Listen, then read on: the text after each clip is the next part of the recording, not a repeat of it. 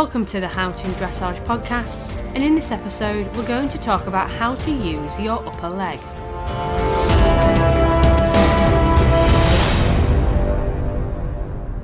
Now, all riders in all disciplines know that your lower leg is an essential aid. But what about your upper leg? So, in this podcast episode, we take a look at the function of the upper leg in dressage riding and explain how you can achieve the perfect position. So, firstly, let's talk about the importance of the upper leg position in dressage. Now, the classical dressage position sees the rider's thigh laying long and flat against the saddle. Now, the correct positioning of the thigh acts to pull your seat bones down deeper into the saddle, and that has an effect of creating a very deep seat that stabilizes your position and allows your body to become more connected with your horse's back. So, why is this important? Well, a rider's seat compromises of the seat bones, lower back, pelvis, lower abdominal muscles, and thighs. And an experienced rider who has developed an independent seat can use that to influence the horse's way of going purely from the connection in her upper thigh, seat, and position. So, now let's talk about the correct upper leg position. Now, your thigh, which is essentially your upper leg, begins at your hip flexor and runs down towards your knee.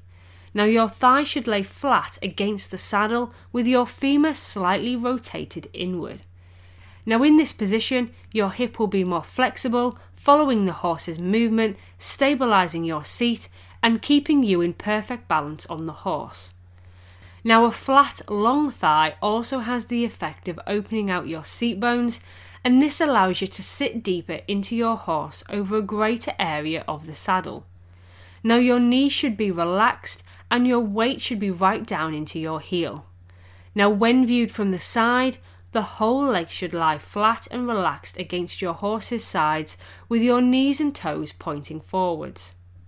Now, to achieve that position consistently, you'll need to be able to extend your thighs inner adductor muscles, now, that will take time, so don't expect instant results. Now, flexible inner adductor muscles are critical, and this is the flexibility that allows your seat bones to drop down deeper into the saddle. Now, gripping with your thighs and knees only serves to push you upwards and out of the saddle, locking your hips and making your seat unstable. So, now let's talk about using your upper leg to control your horse's shoulders. So your upper leg influences the horse's shoulders, and the weight aids of your seat together with your upper leg can be used to determine the direction in which your horse's shoulders are moving. So, to guide your horse's shoulders, relax and lengthen your upper leg, keeping the muscles toned and engaged. Now, you'll feel a slight rotation inside of your thigh, which has the effect of deepening your seat and use both of your seat bones to move the horse's shoulders in the direction you want. Now, by using one thigh and seat bone on the same side, you can also prevent your horse from falling out through his shoulder, and you can use the same aid to turn the horse or make him straight. Now, there should be no need to draw your knee up or tighten your core to achieve that. So, now let's talk about regulating the tempo. Now, the upper leg can also be used together with your weight aids and seat bones to assist in controlling the tempo of the horse's rhythm.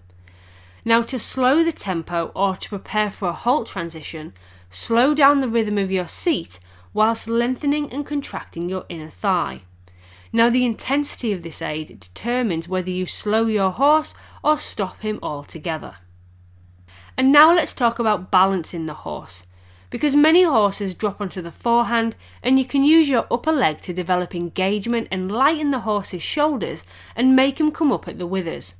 So, by using your seat, upper leg, and upper body, you can ride an effective half halt that will help to bring the horse's hind legs more underneath him and tighten his core, lifting his forehand and improving his balance.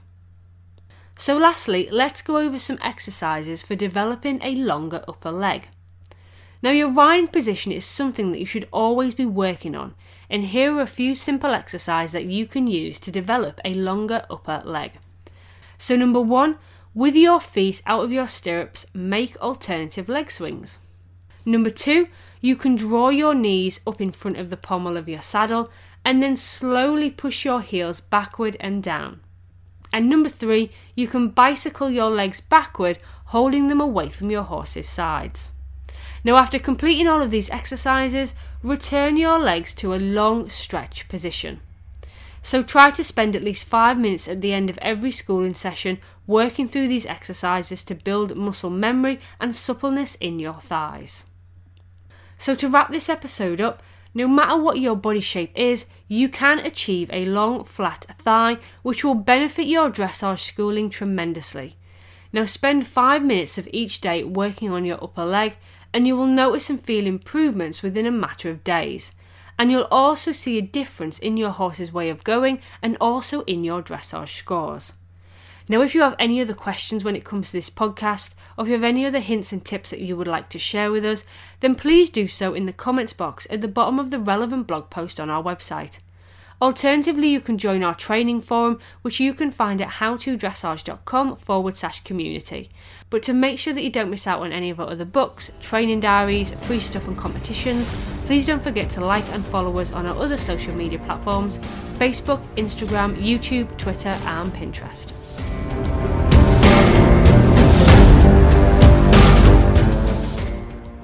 We truly appreciate you tuning in today to listen to our podcast and hope that you got a lot from it. For more, don't forget to check out our articles and other free stuff available on our website howtodressage.com and pop by Amazon for our range of equestrian books, planners, and diaries to help you stay on track with your competitions and training. Bye for now.